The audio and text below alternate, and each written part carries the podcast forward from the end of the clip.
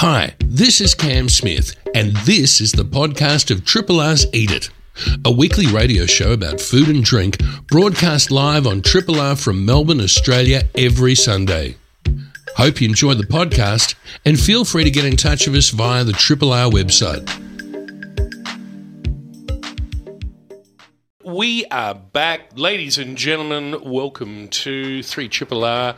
We resume normal programming after the summer, and this is a delight because with me within this fabulous building, I have. Oh, hello, Cam. Oh, there you are. Hello, old friends. Matt Steadman here for the first time for the year. I haven't heard that theme in a little while. Yeah, welcome to 2021, and neither have the listeners. Mm. Um, we created an artifice, or maybe I created an artifice with uh, the very, very capable, happy helping hands of Rene Maxwell, also Yes. known as Rene Paradis.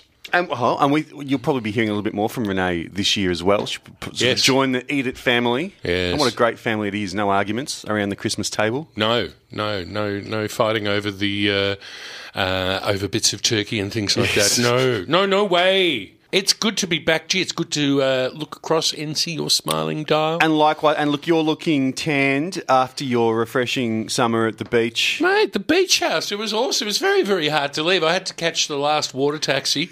I was going to ask, how's the traffic up the Right. up the highway? It's Oh. always a yeah. It was terrible. Once I got back to Australia, um, if you uh, if you hadn't been um, listening, we uh, we created an artifice, um, this virtual beach shack with. Uh, well, you remember well, don't you, folks? The the uh, barbecue that was always on. Didn't really make much use of that, but we did. Oh God, we made use of the magic esky.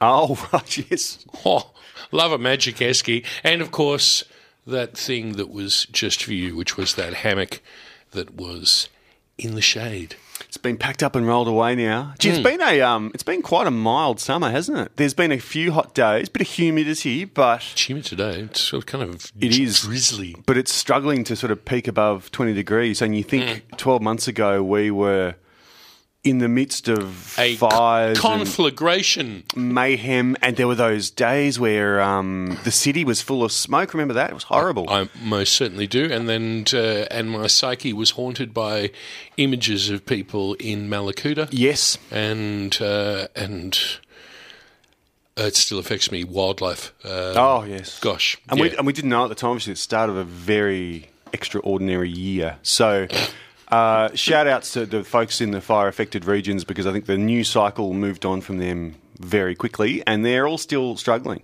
Yeah, they are. They are indeed. Um, it's uh, we. The weather is probably a, a pressing matter for a certain. Well, for most of us, but I would say, especially for people that are looking after vineyards at the moment, Right. Because one of the things, like cherries and stone fruit and things like that, Yes. they don't like a lot of rain and humidity Yeah, at the end. Yes. So luckily, we've got our uh, intrepid wine guy, the the immortal Duncan Buchanan. Yes. his world of wine uh, will be happening later on in the show. We go to the market. We have a chat to John. Yes. Um, and um, after we have our little chat, uh, we're going to be talking about something that looks like it might be a bit of a, or hopefully a game changer. This is very cool. And and it's a. I was saying to you on the phone before we tell you what it is, dear listener. uh, Yes. this is a product for its time because what we saw last year, due to the pandemic, was a huge uptick in uh, disposable items. So one use plates, knives, forks, um, delivery food in plastic containers, obviously face masks, a lot of disposable face masks. And uh, if I went and got my cup of coffee from a cafe, I wasn't allowed for a good number of months to take my little keep cup because it could be covered in COVID. Yes. So we've all been using single use coffee cups. And what do you have just there in your left hand? Cam? Well, it's it's funny you mentioned that thing about coffee cups everywhere, everywhere, everywhere. Um, where is that stat? Okay, here we go. Coffee cups waste stats. go. All right. Every thirty seconds, more than fifty thousand coffee cups become landfill in Australia. 50,000. Every, Every- thirty seconds. I, I don't know why you wouldn't just say 100,000 every minute. I'm just doing basic. Maybe that's still a lot. Oh, yeah, it's still. It's in, at least they didn't use Olympic-sized swimming pools. That can't be right. It sounds amazing. I 100,000 every minute. There are estimated to be 1 billion coffee cups sent to landfill in Australia each year. So, whether or not we argue around the edges of to the actual numbers, we would have to recognise that It's a the ubiquity of the rubbish and of these coffee cups is extraordinary. Yes. I have in my hand um, an edible coffee cup. It really is. It's an edible coffee cup. It is the edible coffee cup, and uh, we are going to be t- talking to the co-founders of a company called Good-Edi uh, founders, um, Catherine Hutchins and Ayo Rahebi. Yes. uh, and they've had a whole bunch of time in the food packaging industry. Yeah. and they've put their mind to creating something that addresses the waste. So. Yeah, so I've got a cup here. We're going to talk a little bit about it. Looks great. It's um, We were saying it's, it's if you put your nose to it, it sort of smells kind of like a little bit like an ice cream cone, maybe. Yeah, it's like an ice cream cone meets. A, there's a slight biscuity smell in there as Yes. well. Will not affect the, the thing of the coffee, but I'm stealing their thunder, really.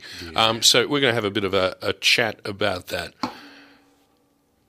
There are good things and there are bad things that have happened to us over this summer. One is that we're sort of. We say hallelujah that we live in Australia in We regard really to do, don't we? Yes. COVID. We yeah, give thanks.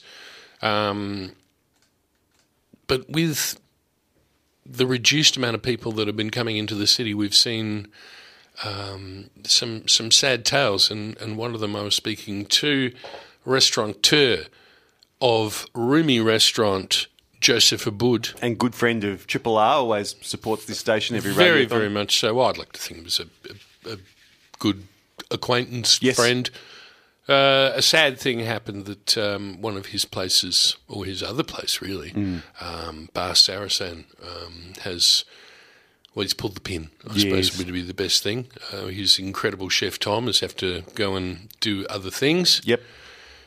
The and is this? I don't know. Is this going to be a harbinger of what is to come? Um, And there's a lot of talk, of course, still around the final removal of the government subsidies in March. And yeah, uh, that hasn't played out yet, has it? no, Completely. and also to a lesser extent in the city, the the possible removal of those temporary outdoor spaces, and if that still happens when there's restrictions on indoor numbers, obviously that affects the ability for for businesses to to to write the right amount of money every day to keep to keep operating. So it's going to be a very fluid and very Dynamic situation. I was going to say a very tough year for yes. and every year's a tough year for hospitality. We speak about that a lot, but Hmm. it's going to be a very hard one. So um, And it's it's funny you you, um, you mentioned to me something which I sort of knew, but it it wasn't really front of mind. In that, inevitably with these things, we get the wi- winners and the losers. And with in regard to city dining, and in fact creating green spaces out of parking spots and things like that. which really like. You look at it, and go, that's awesome, and it is awesome. So um, Except, as you so beautifully Yes. put it, said. What if you have a basement restaurant? So, like, like your Philippe Mouchel with Restaurant Philippe, you've got no spot to put. And so you've also you got the bizarre situation where the government's kind of giving you giving other restaurateurs their help. I'm not we're not saying Philippe has an issue at all. Just use that No. as a dumb example, but uh, yeah, it's it's not necessarily equitable. So how the council will move forward that with that, and we'd all like to see those spaces reappear every summer. I think in Yeah. general, but how they do it in an equitable way is going to be quite a challenge. And then there's the whole thing of um, uh, if you are not a restaurant, if you're not have a place that doesn't have a food offering, Yeah, you get a bit pissed off because everyone's stealing your car park. well, there's no car park. So, and, and if you you know if you're in a, a strip mall. Yeah. Uh, that where you know you live and die by the whether or not people can park and get out of their car and 60 minute parking spots out the front so you can dash in and dash out. Mm. It's, a, it's a challenging one. it is indeed. This is a podcast from Triple R, an independent media organisation in Melbourne, Australia. Triple R is listener supported radio and receives no direct government funding. If you would like to financially support Triple R by donating or becoming a subscriber, hit up the Triple R website to find out how. You're listening to 3 Triple R FM. We're back to normal programming. Yes. I got Matt across from Hello. me. You guys are listening over here. We're looking at some issues now. And one of the big ones is waste. Yes. And uh, here to chat about being a crusader against waste and maybe make a, uh, a few bucks from it and uh, help out everything. It's a blue negotiation. Uh, we have representatives from Good-Edi, and I think I'm starting off with Aniyo. Is that you there? Hi, yes, I'm here. Hey, how you doing? Good, thanks. How are you? Oh, look, got no complaints because we're back in the studio and broadcasting, and we get to speak to fabulous innovators like your good self. Now, you, uh, we've looking. I was looking at these stats that you supplied here. Is it really true that every thirty seconds, more than fifty thousand coffee cups become landfill in Australia? Yes, that's right. Wow. And actually, actually, it's more. So this is the latest estimate that has been published, but this number is growing Bloody and hell. growing every day. Yeah. That is just insane. Okay, so um, here we are. We we are in Australia. We have followed the Italian lead and become a huge coffee consuming nation. In fact, the coffee is consuming us as well as we are consuming the coffee. But we are left with uh, a terrible carbuncle on the world, which is what to do with all this waste. And so, can you tell me about how you and uh, your partner, your business partner, partner in crime, came up with an idea to alleviate this? Sure. So Catherine and I, we are friends and colleagues, and uh, usually we were talking about n- new business ideas and uh, sustainability and coffee are those type of the subjects that we really love to talk about. And one day when we were grabbing a coffee, we said how amazing it would be if we can minimize waste in coffee industry. Then we started looking at the problem, so how big the problem is, and unfortunately, the numbers that we found it, they were overwhelming. As you mentioned, 50,000 coffee cups per 30 minutes, 2.7 million cups per day, Whoa. and 1 billion per year. And sadly, all of this, majority of this, they are going to landfill then we started looking at okay what are the options out there? And unfortunately we found there is no solution out there that truly solves the problem. So Yeah. we decided to do something about it. And uh, we said uh, what can we do to uh, basically avoid creating waste? And we concluded the only thing that can avoid creating waste is something that you can eat. And that's how the idea of edible cup was born and good-Edi was born And how long did this uh, process take? How long before, you know, um, thinking about the problem to holding this cup in your hand? How, what was the time frame on this? Um, so this is Catherine here as well. Hello, um, Catherine, how you doing? Welcome to Three Triple R. Thank you for taking the time to speak with us. Uh, maybe Catherine, No uh, maybe what might be a good idea at this stage, as well as saying how long it took from genesis to holding in your hand, um, the two, um, your two skills and how they complemented each other. Yeah, that's right. So together we have um, around 20 years experience uh, combined in the food processing and packaging industry. Uh, so yeah, we've been um, we've got a few of the right skills that are needed to develop this idea.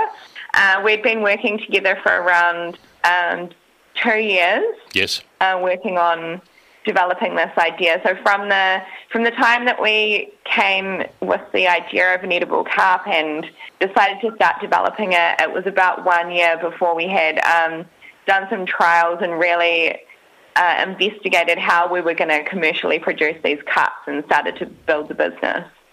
And how did you go about? uh, How did you actually um, come up with the idea of the material that you, you, you finally chose?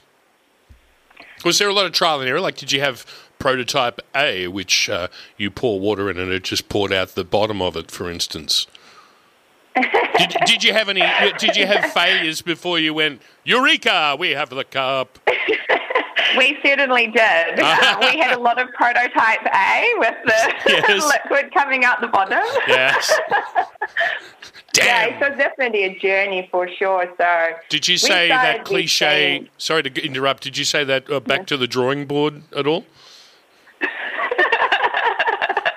yeah, uh, quite a few times. So we had a lot of um, late nights in uh, in my kitchen doing trials, Yes. um, trying out different ingredients, and um, having a lot of failures. But then we finally got to a, a recipe that worked.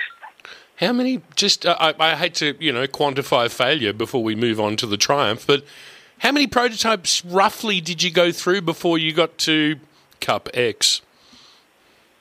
Many. Many, I, we okay. don't really know. Like Okay. there's a big Excel file. We should look at it, like how many different variation we did. But Yeah. it was so many and so many different lines. A few bottle of wines to add to it to make sure that we can cope with the whole process. But And tears, um, yeah, tears in the so wine glass. oh god, this will never work. And it, it must have been uh, amazing when you have it. So, okay, so um, let's describe it for the listeners. I have in my hand um, what would be a normal. What is this? Two hundred mil cup? What's the measurement? With a normal coffee cup. Correct. So it's a medium size. Medium, yep. uh, 240 mil 240. and uh, 8 ounce. Yeah. Eight ounce, okay, um, and it is um, it's about a few millimeters thick, so it, it's thicker than a normal paper cup, um, but it, it feels good in the hand. Um, it, it it feels very very as when it's dry, it's very sturdy. Like, here we go. Yeah, yes, again. they are. Takes the knocks. There we go. Yep. And um, and so the idea is that you can pour a coffee in here and it will remain intact while you have the coffee. It will break down or biodegrade within two weeks, which is extremely exciting as opposed to a plastic cup which is measured in, um, I don't know, um, uh, geological ages. Um, and, um, and it's, um, I don't know, just congratulations. I suppose the the thing which will make it either fail or succeed is obviously um, not so much people, I think, but it's the cost, isn't it? And tell us about where you've ended up with the cost of these things. Uh, sure. So basically, of course, these cups would be slightly more um, expensive than the normal disposable cups for the cafes. However, the price is not that high. Put it this way: these these days, people are ordering um, their coffee with almond milk, soy milk, so alternative milk, and they are Yeah. paying Oat milk, a bit of 50 cents uh, to one dollar extra. Mm-hmm. That's how uh, the edible cup of Good-Edi would be positioned in the cafe as well. So it's not something that is too expensive, but of course it's a nu- nutritious snack and has really high sustainability values.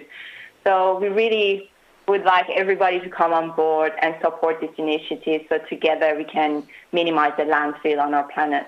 Where, where are you going to make these? Here in Melbourne. Whee! There you go. There you go. Matt's just writing that down. Made in Melbourne, aren't you, Matt? Yes, he is. Yeah, beauty. Okay, so that's that's a tick. So therefore, um, it's going to be produced here, so we don't have food miles of them being, say, made in China and being brought over here. I imagine you'll provide employment for some people, which is kind of good. And have you factored in scalability? Yes, we have. So um, that's exactly right. We're going to make everything here, support the local um, businesses and suppliers, uh, and also, like you said, re- try and reduce as much as possible those transport costs. And uh, we're just in the pre-launch phase now. We're going to start up with our small capacity production um, from April, and then we have big plans for Good-Edi. So uh, once we're set up with that small machine, we're already going to start on the journey to scale up to a larger capacity machine. And that should be in place by uh, early next year. And uh, then, yeah, we have so many options. Um, we want to expand across Australia and then look at um, how we can franchise and um, expand to overseas as well. Franchising. Wow, you guys have got you got your business plan all sussed out there. Well, um, I would first of all like to congratulate you on having a disposable cup that is edible and biodegradable that uh, maintains the liquid within it and not on the floor. That's uh, that's a big win and, and must have been. Um, where can people find out about you? So I'm thinking about, say, cafe owners that would like to come on board. How do we find you? Sure. So at the moment, we are engaging with many different cafes, um, and we have been uh, successful to have a few cafes in Melbourne on board. Uh, Which ones? Do you- will- can you name a couple that you have on board? Yes, for sure. So Genovese's, which is one of the oldest um, roasteries in Australia, Yeah, dude, they have great. been on board and uh, they have been extremely supportive in our journey, which we Really? really appreciate. Yes. Um, Oh, so say say hi to. Ray for me. Sure will do. Yeah, yeah. That's oh, that's great. So Genovese's on board.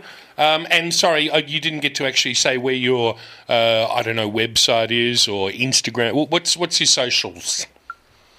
Uh, so um, our website is www.good-edi.com Good. and dash. our Instagram is good underscore Edi. Uh, so we keep um, all the news uh, in our social media and keep our website up to date. We are in a process of launching a new website, uh, which has the capability that pe- uh, all the cafes can also engage with us and um, place pre-orders. So um, and we share our news and our updates quite regularly. So it would be amazing that whoever is listening to us today give us a follow and follow us follow our journey. Brilliant. Well, uh, that's wow. That's big news. You got Genovese behind you. So it is good. G O O D. The Edi. Just so you know, Matt and listeners out there. Yes. It's with an I, not a Y. It's E D I. Roger. Synchronicity. You guys rock. Congratulations. Thank you very much. Ah, it's been a pleasure chatting to you. And uh, we look forward to seeing more and more of your cups. And keep in touch with us too, okay? Awesome. Thank you. Thank you. Bye. Okay. This is a podcast from Triple R, an independent media organisation in Melbourne, Australia. To find out more about Triple R or to explore many more shows, podcasts, articles, videos, and interviews, head to the Triple R website at rrr.org.au. Sounding pretty lively, John. It is starting to warm up a little bit, even though you haven't performed your magic, because every time you turn up, we stand here and the sun comes out. It's not going to happen this morning. I need to apologise, don't I? There's a bit of drizzle around this morning or this afternoon when we get to this, ladies and gents. Maybe it'll clear up. I'm not sure, but uh, It's still glorious. It's beautiful. Yeah. It's not cold. It's not hot. Oh, and nice in between. My timing is awesome because the coffee's just coming through. I got two things for you. First of all, here's your loaf of bread. Oh, thank you, thank you. Now, where did I pick this up from? From um, Michael's Bread Shop down there, uh, opposite Sylvia's Deli, Mm. opposite the chicken shop, so you can't miss. It's right in the middle. Um, and just, I'm sure people are going, what bread does John use?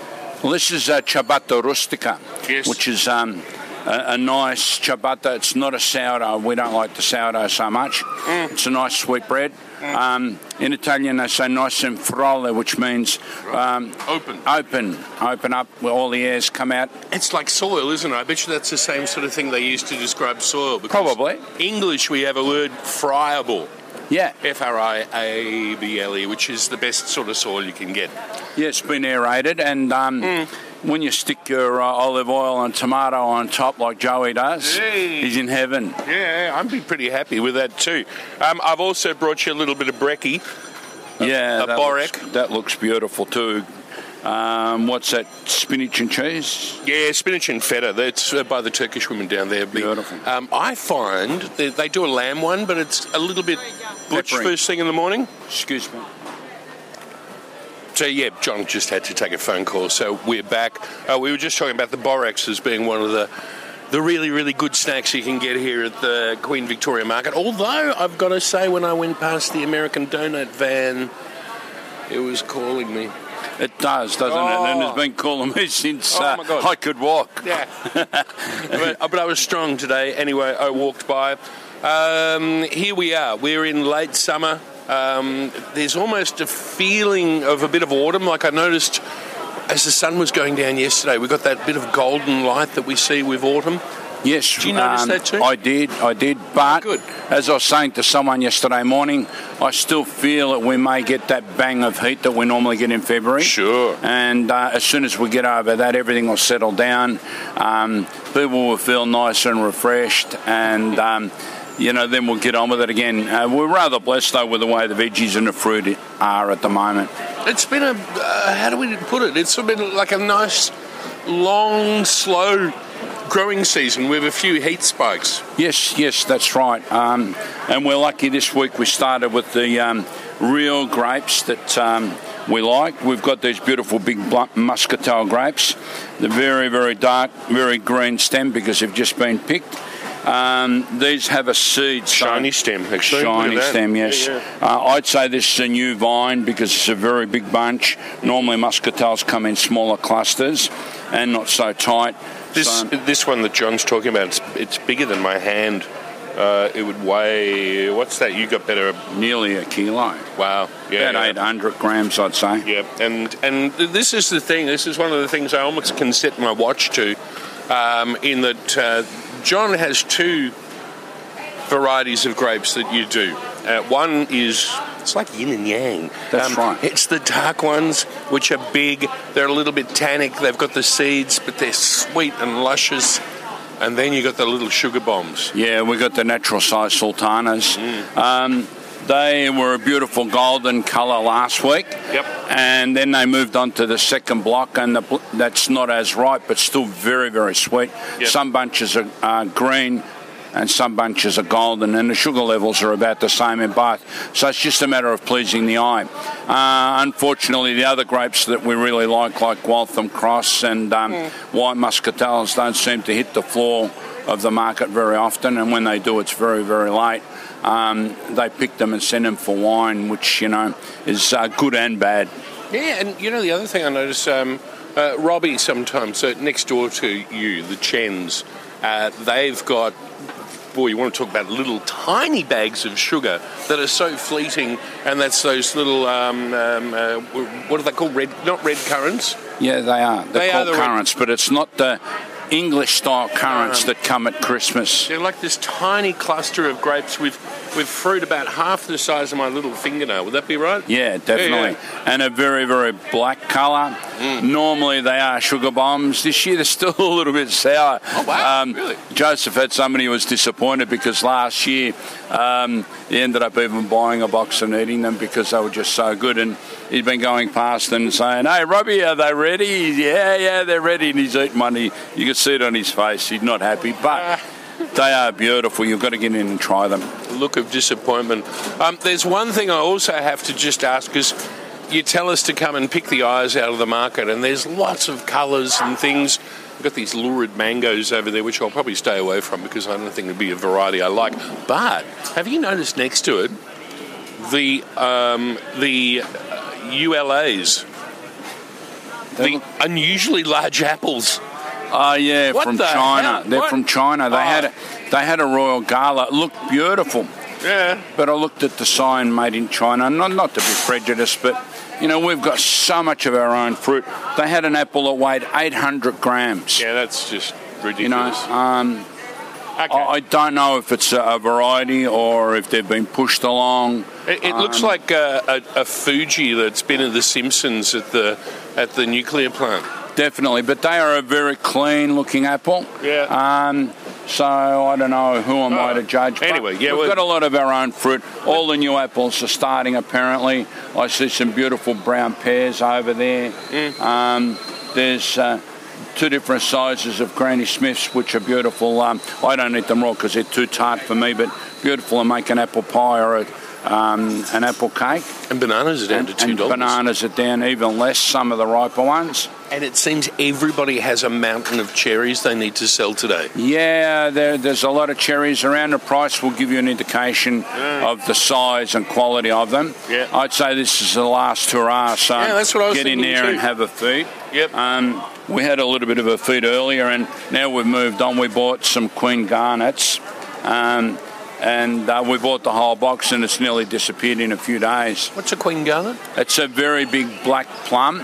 Yeah. Um, I I would still rather eat a Satsuma or a blood plum myself. Yeah. But they ripen and go soft very quick, whereas this Queen's Garnet, it stays firm uh, and luscious for a long, long time. Make a beautiful cake or upside down Definitely, flan. definitely. a- a plum. I, I don't know where the ones we got came from, but last year they were coming out of Queensland. Mm. So you know we've been enjoying them, and there's a whole lot of other plums. There's uh, the little Angelinas, There's the sugar plums. Damson plums. Um, there's yellow ones. Yeah. Bright yellow ones are beautiful too. Actually, I don't know if we get Damson ones here. They might, I might be making that up. Might be, Ah, I have a be feeling that there are. Variety. Yeah, yeah, Yeah. but I have a feeling they are. Oh, good. Um, oh, gherkins. You got gherkins. Yeah, here. we got beautiful gherkins. We got some big fat ones, Yeah. and we got some small ones. Yeah. Um, you know, the, all the uh, Polish and Russians uh, and North Europeans, their eyes light up and say, "Oh, we're in heaven again." Yeah, where's Um, the dill to go with it? Yeah, they, they get the dill and the little seeds as well. And um, one Polish woman said to me yesterday, she said, oh, I've been lazy. I've been using the water from last year's batch. She said, and they come along a little bit quicker. I said, oh, good on you. So now's the time to come and, and look for them. We even eat them raw when they're freshly picked, They're mostly picked the day before. So we eat them in a, a, a salad. Um, but they're beautiful and make a pickle. And they're also um, super extra crunchy, Definitely. aren't they? They're really, really crunchy. The, Yeah, the gherkin. and, and when they're fresh, they're not bitter. They're they're sweet. Um, you, you can have a nice um, ham, cheese, and cucumber sandwich just to refresh yourself. Um, or even chopped up in a salad like we do. We we sell beautiful green oak lettuce, and we like to put that through with the fresh white salad onions or red salad onions, um, and the cucumber and good homemade vinegar and olive oil, and that's it. Uh, you know what? I was blessed the other day. I got given a jar of green tomato chutney. Oh, lucky you. It is so good on a sandwich and with the cucumbers. It would be absolutely amazing. Name of the place is Tomato City. Uh, John's got the the good oil on the Marties. Yeah, What's going on? we we've been spoilt for choice again. We've got our beautiful Doncaster tomatoes. Mm. Now, some are pretty and some are ugly. We tell people that they're ugly because they've got a blemish on them, Mm. but they're beautiful for a salad. You slice through them and they're good. Um, we've still got some Murray Bridge tomatoes, which are beautiful looking tomatoes, nice and juicy and sweet. And then we had what one, two, three, four, five, six, seven, eight, nine varieties of heirlooms. Whoa. We had some a new variety this week. It's it's huge. It's it's um, someone called it a pineapple, but it's like looking at a sunrise. The beautiful yellow with a red red blush. Really? I'll, I'll show you one after. You might even post a photo. Oh, I might even do that. And um, this looks like suspiciously almost like a the ridged, sort of like a ridged Roma, like a San Marzano. Is that? Uh, no, San Marzano we're going to have next week. That's Yeah. um, uh, a straighter, elongated um, tomato that's all pulped for sauce. Yes. That one is an Oxheart Quadra de Buya for for eating. For eating, it's and uh, when they're very, very red for cooking. Yes. Quadra de me- means Oxheart. Oh. So um, that's that's what it is. Quadra de Burro. Quare heart Heart Quare. de Buya. Buyo. Buyo is ox. All right, Buyo. Um, yeah, and we had um, some beautiful black Russians. We had an old season, a new season crop. They they look different, but um, they're the same tomato, just different stages in life. Yeah, Um, great. And here's the question: like they're all your children. Who's your favourite child at the moment in Tomato Land? Yeah, unfortunately, we sold out of the beautiful mini Roma truss. Yes. Um, everyone that tries them falls in love with them, but really, the black Russian has to be my favourite tomato. Boom. All right, and now pick of the market. Pick of the market. We had new season beans, which ran away. Unfortunately, we sold out. Were they runner beans? Mm, yeah, they were, mate. They ran to the pot. Yeah, Some people even eat them raw. Yes. Um, we had beautiful peas out of um, uh, Ben Stay Away as well. They were nice. Yeah. Um, even cauliflowers, even though it's warm, we've got beautiful, small, tight cauliflowers. Mm. We're just boiling them up with a little bit of olive oil, parsley, and garlic Yeah. beside a steak. Can't go wrong. Yeah. Uh, cabbage as well. You remember we showed you that big cabbage? Mate, we chopped it up and sold it.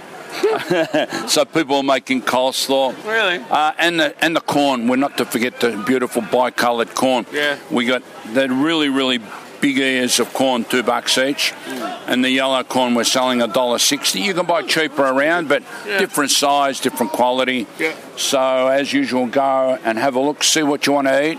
and then buy and go home and cook up a storm. And I reckon if you get here a little bit later, there's going to be a lot of bargains on cherries. Yeah, there's a lot of bargains now, but it'll just get better. We keep pushing, mate. That's right. And oh, and one last thing, I'm just noticing those big passion fruit over there, a buck each. That's not bad for this time of year. Yeah, that's the Panama passion fruit, I think it is. Sweeter, Um, bigger. Yeah, bigger, sweeter, more juice. Yep. Um, sometimes not as tart as the small ones. Yeah.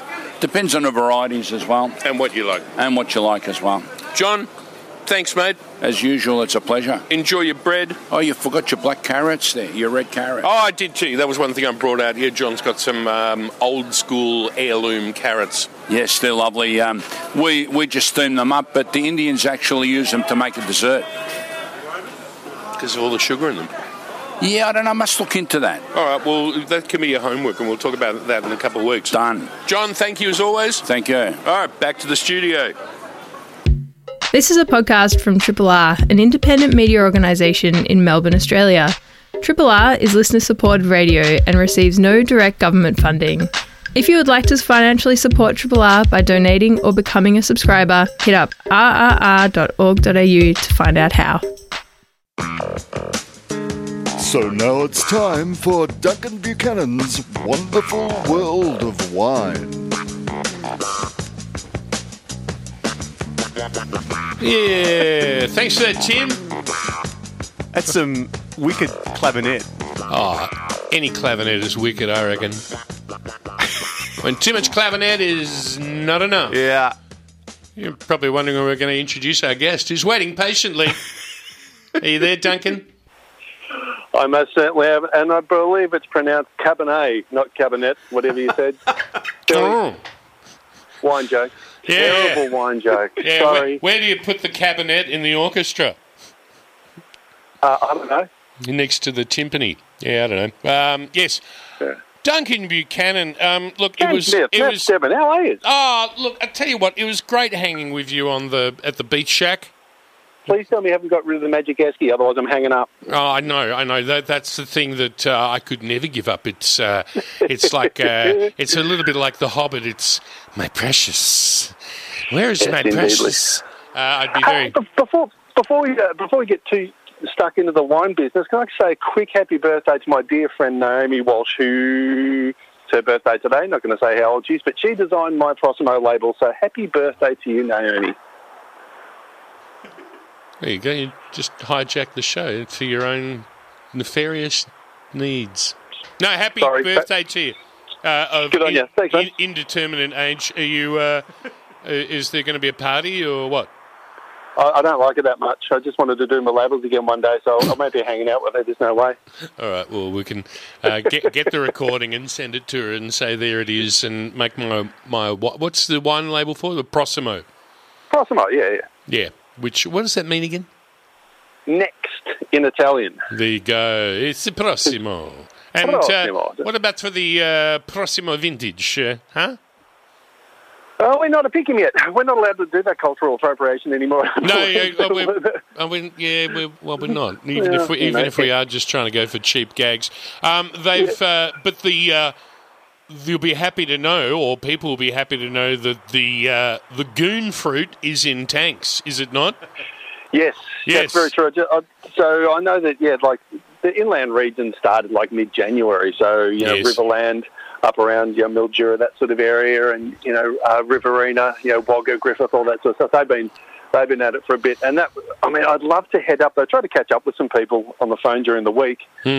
But obviously they're just Too too, busy. busy. dragging in. Oh, you know, when you when you think, okay, I've got five clients that I deal with up in um, Griffith, Yes. and those those five clients will account for nearly twenty percent of the fruit picked in Australia. Yeah. So we. It's ex- it's extraordinary. Like they're just the scale of things. I'd love to witness it, but it's just you know you'll have B doubles, you know, big semi semi trucks Yes. full of grapes lined up to go into these wineries. It's just extraordinary the scale of things. But they've been at it for a bit. And uh, and what about the stainless steel and the tanks that uh, to house all this uh, goonbag wine? Well, that's I sort of draw the analogy. Remember when you were a kid and you used to go into the city for the first, you know, uh, on those rare trips into the kids. So you used to get excited to look at the top of all the skyscrapers, going, "Wow!" Wow. That's kind of how. That's what I feel like walking around these wineries because you've got you know, multi. These tanks will hold mul- multi, multiples of millions of litres. Yes. You think, where's all this booze going? It's just extraordinary. But they've, but they, they were very happy to um, to start getting picking. Everybody is like we sort of. This year has been a real growers' season, and that sounds Really? cliche, but it is. Yeah, I mean, I wouldn't have called it it's that. been- It's been challenging, you know. It's Hmm. been it's been a really good one for the viticulturists because there's been there's been wind, there's been disease pressure, there's been a bunch of stuff going on. So it's really been one for people who have been well and truly on their game. And when you've been when you've had your back against the wall for a fair amount of um, the season, it's really nice to pick grapes because they're a lot safer. You know, what, as long as they're on the vine, they're you know they're still exposed to the great outdoors, aren't they? Or the rain and all that sort of stuff that we've had. But once you've got them in the winery, they're a bit safer now. You can just you know, let them ferment away and become wine. Yep. Yeah. But- And So they um But yeah. if we do look at this late, uh, the tail end of the, the well, not the, it's not the tail end as you were sort of alluding to, uh, but the fact that um, it's been humid, it's been inclement. Yeah. Uh, there's been Yeah. rain around, and that doesn't make winemakers usually that happy because they got to go to the back of the shed. Well, so it sort of depends on who. And it was interesting, Cam, on the you know to prep for this, I rang around a lot of growers, and and and just typically mainly around Victoria, and um, everything's at very very different stages around the around the state. So there's a lot of places which it's just going through that stage that we call veraison, where your your berry your red berries will start to so, well, your, all your grapes will start to soften up. Your red berries will start to get a bit of colour. Okay. Yep. And that is one of the most, for a grapevine, that's about one of the thirstiest times of year for it because they, there's a lot of energy expended in that that that phase of the grape. Oh. So they they need a lot of water. So the, Oh. a lot of the oh. growers I was speaking to, they were oh, stoked with the, the or that rain, that, you know, some of the rain that we got the other day because it just filled up the soils nicely. Some of it did, and it just it'll help the grapevines tick through that, that through that part of the season. Can I ask a stupid other- question? Go go nuts, Cam. Thanks, mate. Um, uh, this, this is my specialty. Um, the I'm I'm just wondering if the if you have okay, so the veraison, um, there's a greater uptake of liquid to nourish the plant, nourish the fruit. Um, Uh, yet sometimes when we have um, dry years, we talk about these enormous con- concentrations of fruit. The yield is down, but uh, a lot of the times the the logic is yields are down, but the quality is up because you get more concentrations of flavour. Can yeah, definitely can be. That that that does work in some years where you do that smaller crop, and it's more of a, s- not so much a And small variety? crop. And varieties No, too. Uh, yeah, and that'll work across uh, across some varieties and not others. You're 100 percent right there. But when you're talking small crops, um, you could. It's more a small berry that will give you the concentration than a small crop. Ah. If you can imagine, okay, all your colours and flavours, etc., are in your are in the skin of your grape. Hmm. Okay, so if you've got a, and the, the grape skin is generally of uniform thickness. So if you've got a really small berry, Mhm. you've got a lot of those flavours and colours that are going to get mixed in with the grape juice itself. But if you've got a much bigger berry, Mhm. you'll have it's a, we call the skin to pulp ratio. I, So I was, berry took the words right out of my mouth. Yeah, skin to pulp ratio. You don't need that every day. No. But if you've got if you've got a um a really high skin to pulp ratio, when you think about this, so you've got more skin to the pulp. Yes. There's less to dilute the flavours and colours away. and So- increase in tannins as well, I would imagine, and grip. Exactly right. Yep. Exactly right. And that's and also you've got tannins inside your seeds as well, Mm. which can be somewhat somewhat harder, more astringent sort of tannin. So you don't necessarily want those. So if if you've got those really small berries, it's a bit of a uh, you've sort of got to play them very gently in the winery because if you go working those skins too hard, you can end up with very, very tannic, very big and sort of brooding wines that you may that may look a bit out of whack. Mm. So again, it's that thing, you know, I get accused of being a lazy old man quite frequently, which is typically because I am. But I don't like to do a lot to grapes once they get into the winery because you can tend to over extract them. Yep. And um, you know, you just all your colours and flavours are in your grapes. How you choose to get them out of your grapes and into your wine is completely up to you. So if you want to stomp around and you know really, really work your ferments that have skins in them, Mm. you can get the, you can get them out that way. But I prefer to just you know take a fairly much more passivist, a passive approach, and just gently coax them out while I look at ferments drinking beer. That's winemaking for me. Yeah, and whittling sticks is what I always imagine you whittling doing. sticks. Yeah, sitting on Yeah, the porch, yeah, whittling sticks. Yeah, but the but the um, I think overall with, with the way I remember we've spoken a couple of times this year already, Cam, about how people are feeling, and there's still Hmm. the you know, even with all the weather that we've had, there's still such an overwhelming sense of po- positivity about this year. It's, it's wonderful, and you know. We look at today and like the crap awful day for summer. I mean, I'd love to be at the beach, but I'm not. I'm, you know, going to make a shepherd's pie and open a bottle of something red. And the um, Hey. the but the it is this is much better ripening for the varieties that we like to deal with. I mean, Pinot, Chard, you know, a lot of Shiraz. I'm, I'm talking Victoria and Tassie pretty much. We like to make the um, much more elegant sort of wines, and if you those varieties love to ripen in cooler weather, you get much much more finesse out of the grapes if they do ripen slowly. Hmm. So if things are only, so I'm still probably four weeks off picking my stuff, and that, that's that's the latest I've picked it in a lot of years. Wow, So- really? That's Yeah, because, yeah. and that really does buck the trend because for years and years we've been just every year we've uh, Matt's nodding his head. Um, we've just been bringing vintages slowly forward, forward, and this is sort of the great leap backwards, isn't it? Yeah, and it's wonderful. Like I'm excited. Wow. Once once we get it off the vine, I mean, there's a little bit of nervousness uh, Yeah. be- because things are on the vine. Okay, I've, I've Yeah. got, we've got to stress that as long as they're outside, It's it's like it's like the children have gone out, and you sort of you sort of know where they are, but you know things could be going bad. Yeah, exactly. You Yeah. know, you don't want that. But the, uh, chatting with um, yeah, chatting with a few girls around the place, and they're stoked because just because of that. There's a bit of water around. There's potential for some disease, but like I said, if you if you're you know growers have been onto it, uh, you know should be getting out of it okay. But there, I just. I think there's just that, that sense of positivity around the place, which is it's it's great. It's very encouraging. Um, one question I did want to ask you, I've just written it down. I'm, I'm just showing my producer. eh, This is just Yep. these great behind the scenes of radio, uh, Bizzo. Um, sometimes we get, um, you know, we get warnings from the Bureau of Meteorology, like uh, sheep grazier warning, you know, and you Yeah. sort of you feel for the sheep as you as you go to sleep and go, God, I hope the sheep are okay. Um, but uh, th- th- there's another one that's been coming through, brown rot warning. What is Yeah, that's- brown rot, and um, where does it affect, and what's what's it all about? That's, that's not for us. That's a um, well, it's, that's that's more a stone fruit warning. It's a, it's a, it's so if you get humid and wet weather, you can get the, you just get this brown rot. That's like a fungus that grows around um, your stone fruit. That can happen around flowering or you know not far from harvest, but it's similar. So It's is it? Can I can I just stop Yeah. you there? So it's it's so you say it's with the droops. So you know the um, uh, uh, peaches and things like that. Does that mean yeah, that the, right. the skin um, is more porous and it allows funguses to get in easier than grapes do?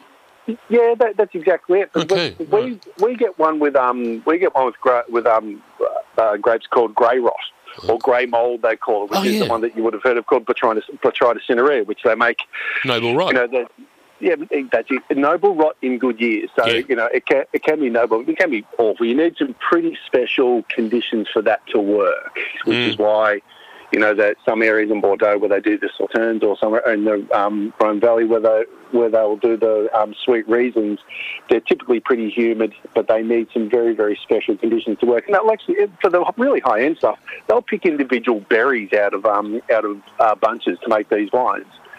It's just extraordinary the amount of work that goes. The wines are fantastic, but man, the, the amount of work that goes in was ridiculous. So that's that's the main one that we deal with, and that there could be a little bit of that around this year. I think we'll see a lot of people in the run through to vintage. People, I mean, I'll be um, plucking the, the leaves from around my the fruit in my vineyard to um, just open that up and let a bit of airflow through Yes, to that's- try to alleviate any sort of rot coming through Yeah. and um, just to try and keep things dried out. But the um, that's the we, there, there are some really good examples of um, you know, the Bortoli's Noble one, um, and among others are some of the. Uh, you know, people will do those Botrytis style wines in Australia, but they're you know, more synonymous. The really high end ones are more synonymous with Europe, realistically. Well, you know, let's face it, the, the big, the granddaddy of all is uh, Chateau Cam. Duncan, we're uh, going to leave you, mate, because we've uh, Oh, really? we got to get out of here soon. Yeah, mate. That's fine. I like the um. I I think my, the intro music is the talk now Duncan music, and the outro music is, is shut up now Duncan music. Which Yeah, that's it. You got it.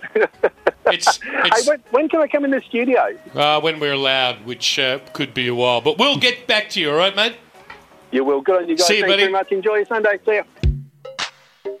Hi, this is Cam Smith, and you've been listening to the podcast of Triple R's Eat It, a weekly radio show about food and drink, broadcast live on Triple R from Melbourne, Australia, every Sunday. Hope you enjoyed the podcast, and feel free to get in touch with us via the Triple R website.